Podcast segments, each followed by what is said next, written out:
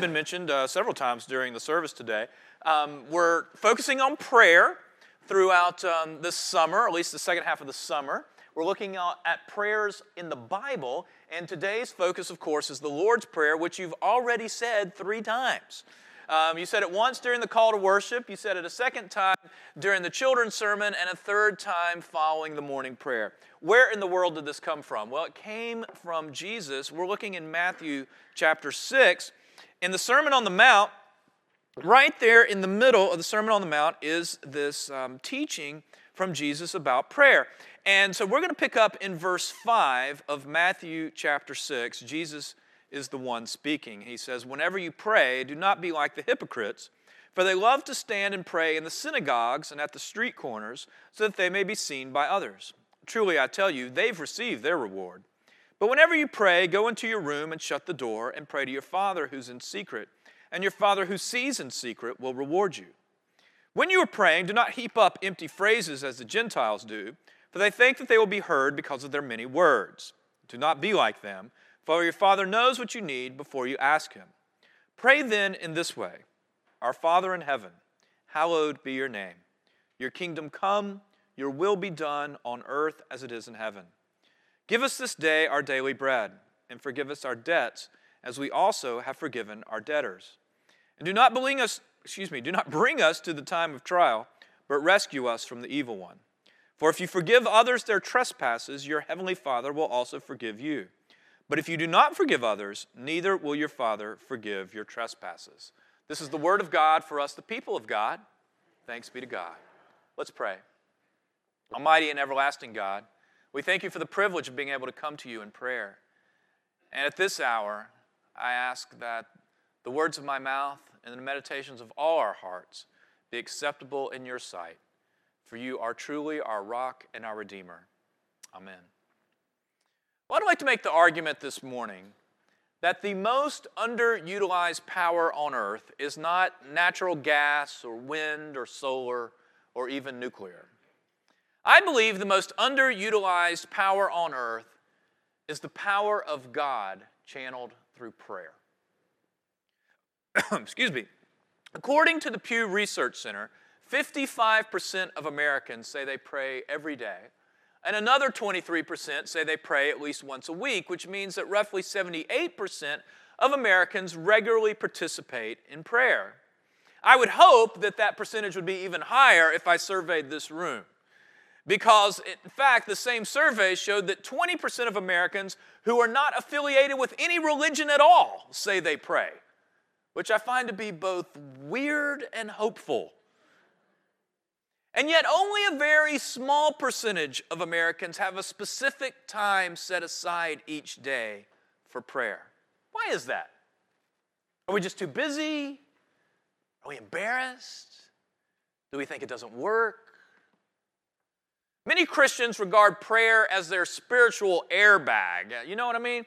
Uh, in my Toyota um, manual, there's a, uh, this information that says frontal airbags for the driver and right front passenger are designed to deploy in moderate to severe crashes. Yeah, I think many Christians believe that prayer is their airbag, only to be used in case of emergencies. I've heard about two fishermen this week who were caught out on the ocean in a small boat when a violent thunderstorm came up, uh, just like the ones that, uh, that we've been seeing so often. And as the waves grew higher and higher and the boat threatened to capsize, they got desperate and decided to pray. And in the worst of the waves and the thunder and the lightning, one of the men shouted out, Oh God, you know I haven't bothered you for the last 15 years. If you'll only get me through this, I won't bother you for another 15. I believe prayer is one of God's greatest gifts to us. In fact, one of the resources I came across this week said that the main job of the church is to teach people to pray. I've been pondering on that, and I invite you to ponder it as well. I don't know if it's our main job. I would say our main job is to make disciples of Jesus Christ. But what I like about the author's statement is that by emphasizing prayer, it emphasizes God's work in the world and not just our own. And as Christians, perhaps the most basic theological statement to recognize is that there is a God and you and I are not it. Prayer gets us in touch with the God who is, who was, and forever will be. And so, here at the Sermon on the Mount, Jesus teaches his followers how to connect with the one who is, who was, and forever will be. Now, it's interesting to note that Jesus doesn't teach the disciples um, any kind of special skill in, in um, the process of praying. He doesn't say, you know, if you fold your hands a certain way or hold your hands out a certain way, if you kneel or stand or sit, or if you use a particular prayer language, that that will help your prayers get answered better. No, if that were the case, then the answer to our prayers would be a human achievement instead of something that a merciful and gracious God does for us. And let's be clear prayer is not about having special skills or saying the right words to reach God's ear. When would we sinful, imperfect humans ever get that right? No, prayer is not about humans taking the initiative and trying to reach up to God in an attempt to shout into his ear. It is just the opposite. The picture that comes to my mind is one of a small child who wants to tell his daddy something important. What does dad do? He bends down, he draws close, he puts his arm around his child, and, and with those special words that come only from a child's heart. Those whispers, those sentences that don't always make sense. To the Father, they're the most precious words that He's ever heard. So, even in the midst of all of those incomplete sentences and funny words and the times that we don't know what to pray for, I believe God hears us. The soft requests, the demanding temper tantrums, God hears them all in love. And so that's where Jesus starts. Jesus actually teaches us to call God Daddy, showing an intimacy, an infection. The next thing that Jesus points out about prayer is in verses 7 and 8. He says, Prayer is not evaluated by the volume or the capacity or the quantity of your words, rather, it's by simple faith and sincerity. I think some folks pray really long, repetitious prayers because they believe in the lottery principle. You know, the lottery principle the more tickets you buy, the better chance you got of winning. Right? That, I think a lot of people think if I, if I say enough words, maybe one of them will get up to heaven. Right? But that's not how it works. Chapter 18 in 1 Kings shows a, a prayer showdown, a contest, if you will, between a prophet of God named Elijah and 450 prophets of Baal.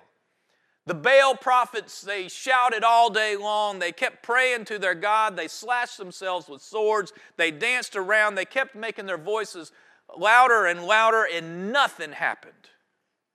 And then finally, Elijah prayed. There's no indication he even raised his voice. He just shared two sentences. And when he said amen, fire rained down from heaven. No, God is not hard of hearing. Long prayers are not necessarily better than short ones. But I do think they should be specific and not generic. Now, that's just my opinion, but I think that's taking advantage of God. You know, if, you know, I, this, is, this is what I mean. You, know, you, you can kind of sum up the way a lot of people in American churches pray today like this Father, Thank you for your blessings. Please continue to bless us. And if you'll continue to bless us, we'll continue to thank you for our blessings. Amen. Jesus says it's not how much you say to God that matters, but it's how you say it and what you say it. John Bunyan, the great Christian writer, once said, When you pray, it would be better to let your heart be without words than your words be without heart. Well, the Lord Jesus, He gives us a model for praying. He gives us a system, if you will. He's not telling us so much what to pray, He's telling us how to pray. And in following this system, it is amazing how beautifully simple and how simply beautiful prayer can be. He said, in real prayer, you ought to do four things. Starting with number one, start with praise. Praise. Our Father, who art in heaven, hallowed be thy name. Before bringing your wish list to God. Thank Him for who He is and what He's been doing in your life and in this world, all the way from Calvary's Cross to Wilmington and Wrightsville Beach, North Carolina. In fact, that's the first real secret of prayer to focus on the Father. As we pray, we are to make sure that we hallow God's name. That is the first purpose of prayer to lift up God's name, to magnify God's name, to bless God's name, to exalt God's name. In the Bible, a name represented character. We are to praise and glorify God because of his character, because he's great and mighty, excuse me, masterful and merciful. And when you focus on the Father, you will want the Father's will in your life. Thy kingdom come, thy will be done on earth as it is in heaven. You see, prayer is not about getting what you want, it's about getting what God wants. Prayer is not telling God what's on your mind, it's finding out what's on God's mind. The purpose of prayer is not to get God in line with your will, it's to get your will in line with God. So, first of all, we start with praise. Secondly, share your petitions. Give us this day our daily bread. Now, bread in Jesus' day represented survival. It was something you had to have each day in order to eat, in order to survive. This is a, a world in which meat was pretty scarce. So it represented your daily needs. You had to have bread in order to survive. So we're to go to God with our needs. And I emphasize the word needs because I think this is where some of us get off track when it comes to prayer. Because a lot of people are praying for what they want when God says, I'll give you anything you need. David Gehring, uh, the you know, retired pastor that's doing our, our uh, teaching on James this month, um, he's, uh, it's, he reminded me that in James chapter 4, it says, You ask and do not receive because you ask amiss, that you may spend it on your pleasures, says the book of James. Notice Jesus did not say, Give us this day our daily ice cream. Oh, I wish he had, you know. No, a wise father is not a father that gives his children everything they want, but gives the children everything they need. So, whatever your needs are, bring those to God. And then, third, seek God's pardon. We started with praise, we went with petition, now we're with pardon. And forgive us our trespasses as we forgive those who trespass against us. Every prayer should contain confession and cleansing. Just as clogged arteries must be cleared out in order for the blood to flow through easily, the prayer channel to heaven must be freed from the debris of sin in order for the prayers to flow easily. You remember Corrie ten Boom, the great Christian writer from Amsterdam? Her entire family was sent to a Nazi concentration camp because they harbored Jews during World War II. Her sister and father died there in the concentration camp. And after the war, she began to speak to churches all over Europe, and she often spoke about forgiveness. Until one day, she was speaking to a large crowd, and she saw out on the fourth row one of the former SS guards that was stationed at her concentration camp. And she remembered him specifically as being a particularly difficult guard to deal with. Well, she gave her talk that evening, and afterward, the guard approached her thanked her for her talk and said, Fräulein, you mentioned Ravensbrück in your talk. I was a guard there. But since that time, I've become a Christian. And I know that God has forgiven me for the cruel things that I've done, but I'd like to hear it from your lips. Fräulein, will you forgive me? He extended his hand. She said her hand froze to her side. It would not shake his. She said a silent prayer, and still her hand would not move. She's beginning to get embarrassed in this moment. So she prayed again. She said, Dear Jesus, I cannot forgive him. Give me your strength, please. And at that moment, a force that was bigger than her brought her hand up to meet his. And she said, At the moment that their hands touched, she felt a power that was so much stronger than anything in her life. She said, I forgive you, brother, with all that I am. With God's help, we can forgive even the unforgivable. Not only are we to ask for forgiveness, we are to give forgiveness. There can be no worship heavenward if there is no fellowship earthward. You cannot be right with God if you are not right with your brother and sister. Here, here's your phrase to take home with you this week, all right? A grudge is a sludge that dams the river of prayer. All right? A grudge is a sludge that dams the river of prayer. I don't know who said it, but I love it. If you're going to expect to get forgiveness from God, you got to be willing to give that forgiveness to others. Jesus is very specific about this at the end of this section. Which brings us to our fourth and final point secure God's power. Praise, petition, pardon, and power. And do not lead us into temptation, but deliver us from the evil one. We're to pray every day to be delivered from evil. Now, here's something that United Methodists don't talk a whole lot about, and I think we should. You know, we talk an awful lot about forgiveness, we talk very little about deliverance. But this is part of John Wesley's belief in sanctification. In fact, his brother Charles wrote about it in a song where he wrote, Take away our bent to sinning. And I'll give you extra credit if you'll remember which hymn that's from.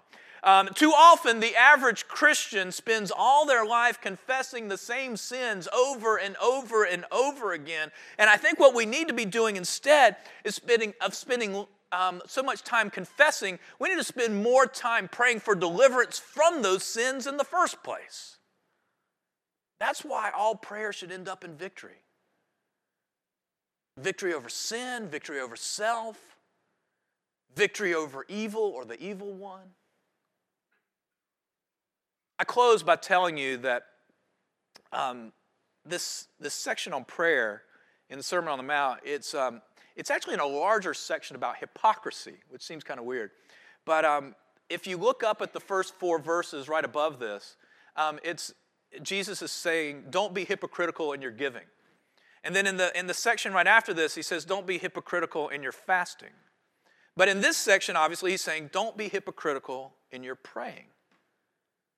So, to put it simply, I think what he's trying to say is keep it real, y'all. You know, be honest, be open, be truthful, be vulnerable. Don't be hypocritical where you pray, how you pray, when you pray, what you pray for. Basically, I cannot say our, as in our Father, if I'm not in fellowship with other Christians. And I can't say Father if I don't demonstrate that relationship in my daily life. And I can't say in heaven if I'm so preoccupied with earth that I never think about heaven. And I can't say, Hallowed be your name, if I do not by holy living exalt his name. And I cannot say, Your kingdom come, if I'm not doing all in my power to hasten its coming. And I cannot say, Your will be done, if I'm not obedient to the will of God in my life. I can't say on earth as it is in heaven if I'm not prepared to give my life on earth as it is in heaven. And I can't say, Give us this day our daily bread if I'm not trusting Him for my daily needs. I can't say, Forgive us our trespasses as we forgive those who trespass against us if I'm harboring a grudge against somebody else. And I can't say, Do not lead us into temptation if I'm deliberately placing myself in the way of temptation. Finally, I can't say, Deliver us from evil if I'm not prepared to fight evil, injustice, and oppression in whatever forms they present themselves. But but if you are willing to give that type of prayer and mean it, not just with your words, but with your heart, well, you'll have a hotline to heaven.